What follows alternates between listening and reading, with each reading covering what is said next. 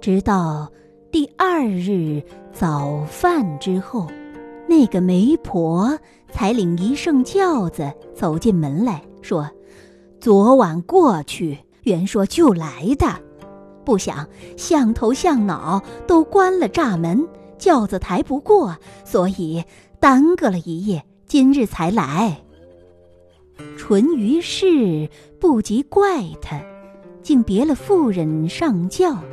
那妇人到临别之际，还说几时约个日子，要请他同去骂人。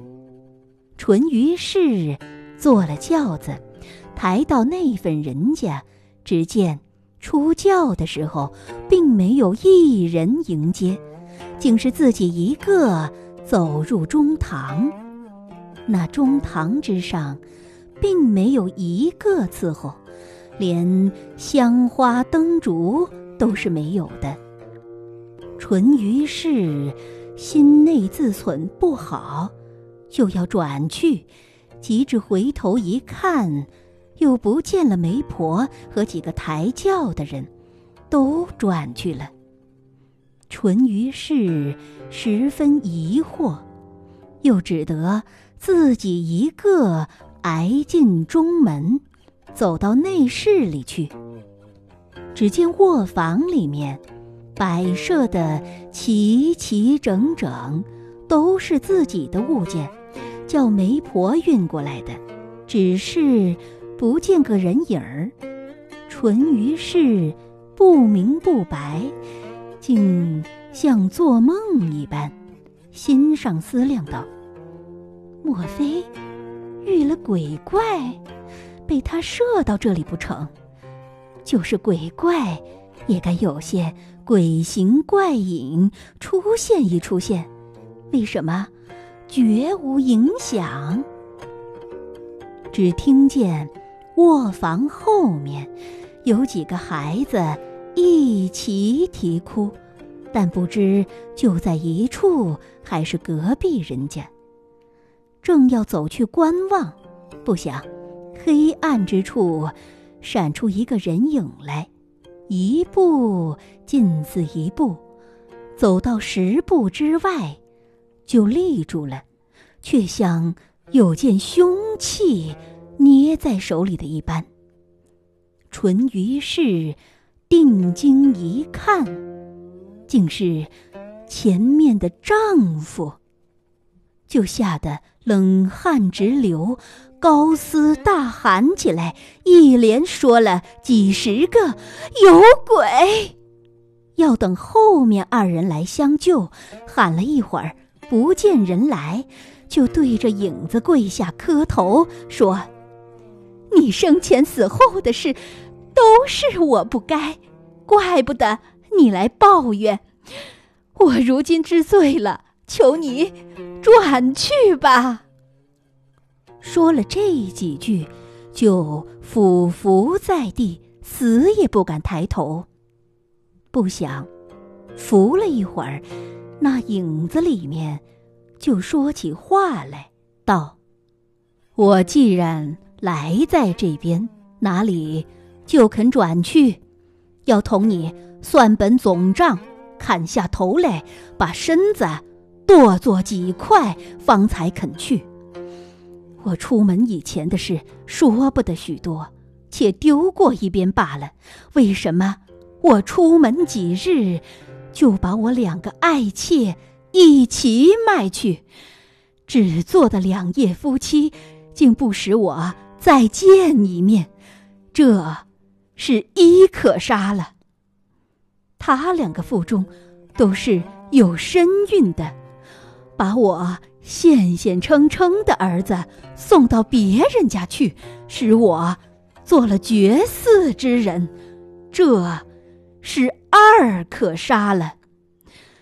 我生前受你多少磨难，连性命都死在你手里，还不见你感念一句，懊悔一声，哭到半年之后，还叫天叫地。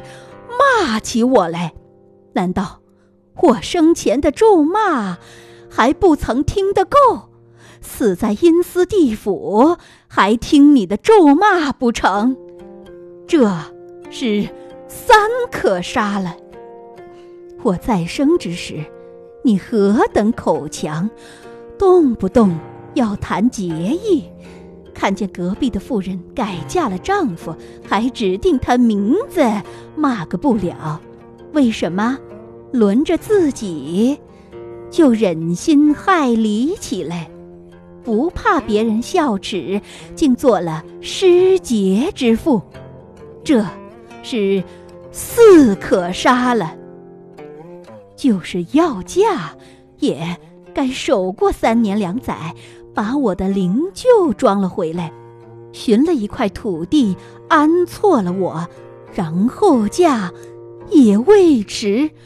为什么这等性急，连七年的福也不曾穿得满，就嫁起人来，使我骸骨不能归家，做了异乡之鬼？这是无可杀了。你自己不肯守节，就是丫鬟使婢，也留上一两个，做个烧钱画纸的人，在宗族里面立个明灵之子，替我接了后代，把家中的财物交付于他，然后出来改嫁，也还气得你过。为什么把许多丫鬟不分好歹，都替我卖去？把银子憋在身边，连我一份好人家都搬了过来与别人享福，这是七可杀了。其余的零星罪犯，若要细数起来，要几百桩也有。我如今总治不论，只问你这七宗大罪。每一桩罪，砍你一刀，只把你的尸骸分作七块罢了。他起先问罪的时节，淳于氏伏在地下，等他说一个可杀，自己应一个该当；说两个可杀，应两个该当，及至。说到第七个上，知道说完之后就要下手，那条见机而作的魂灵已先走散了，只留个没干的身子伏在那边等杀，连这“该当”二字哪里还应得出？只好缩作一团。哼哼嘎嘎的正命罢了，预先应了景象，等他下刀。不想命根未断，那卧房后面有许多胆雄力大、不怕鬼的妇人，赶进房来，把她丈夫的阴灵一把扯住，跪下来劝道：“杀死不如放生。”看我们众人面上，饶了他吧。又有两个妇人，不但不怕鬼，还要与他打斗，竟把凶器夺了下来，不怕他不走，两个死拖硬腋，扯到卧房后面去了。那些不去的妇人，都一面说，一面拿手来搀道。相公去了，大娘起来吧。淳于氏仰起头来，把众人一看，又吃了一大惊。原来不是别人，就是她丈夫未死之前零星讨来的使婢，丈夫既死之后逐个卖去的丫鬟。如今见旧主有难。不知是哪个神道托梦与他，大家不约而同的赶来相救的。淳于氏吃惊之后，爬起来坐了一会儿，把起先失去的魂魄招了转来，方才问众人道：“你们是从哪里来的？方才扯劝的人是哪两个？为什么缘故你们都不怕鬼，竟与他说起话来？”那些丫鬟道：“大娘出托我们的时节，就是卖与这份人家。方才那两个，也是大娘卖去的小。我们未卖之前，她先嫁过来的。大家都在一处，并不曾分开，只有大娘来的迟些，所以受了这场惊吓。方才捏着凶器与大娘算总账的。”是个活人，不是什么死鬼。大娘，不要认错了。淳于是道：“这等说起来，难道是他们的丈夫不成？”那些丫鬟道：“不但是他们的丈夫，只怕连大娘自己还要做他的妻子，也不可知。”淳于是道。这等说起来，像是他们恨我不过，故意做定圈套，叫丈夫娶我过来，等他们做人，捉我做小，好出气的意思了。这等为什么缘故？那个人的声音面貌，竟与死者一般，说来的话，有一句不错，哪里有这等相像的理？你们快说一说。丫鬟道：“不过是他们恨你不过，要摆布你；还是他们丢你不下，要收录你。我老实对你说，方才捏刀的人，就是相公的原身，当初并不曾死，被你磨灭不过，做了这番圈套，要骗个儿子出来的。如今。”两位小主母已生了三个大姑姑，他这份人家不但不曾消灭，还添了几口人丁，愈加昌盛起来了。劝大娘从今以后落得做个好人，不要去处置他吧。淳于氏听了这些话，不但不肯放心。反愈加害怕起来，这是什么缘故？只因起先怕鬼，如今又要怕人，怕人的心肠比怕鬼更加一倍。思想，一个结发之妻做了这许多歹事，把什么颜面见他？见面。尚且不可，何况跟了他们重新过起日子来？起先受他一刀，还是问的斩罪；如今同过日子，料想不得安生，少不得要早笑一句，晚说一句，剥削我的皮面，只当问了个凌迟碎寡。这样的重罪，如何受得起？就是他不罪我，我自家心上也饶不过自家。向他一眼，定要没去一遭；唤他一声，定要羞惭一次。这个凌迟碎寡的重罪，少不得是要受的。不如不见的好，所以怕人的心肠比怕鬼更加一倍。起先怕鬼的时节，只想求生；如今怕人的时节，反要求死了。就对众丫鬟道：“我半日不出宫，如今要方便了。”可有僻静的所在，送我去解一解。丫鬟不知，只说果然要上马桶，就把他送到方便之处，自己走出门来，好等他上马桶。谁想，他马桶倒不上，竟去腾起云来。等丫鬟出去之后，就拴上房门，解下一条丝绦，系在屋梁之上。不多一会儿，就高高挂起了。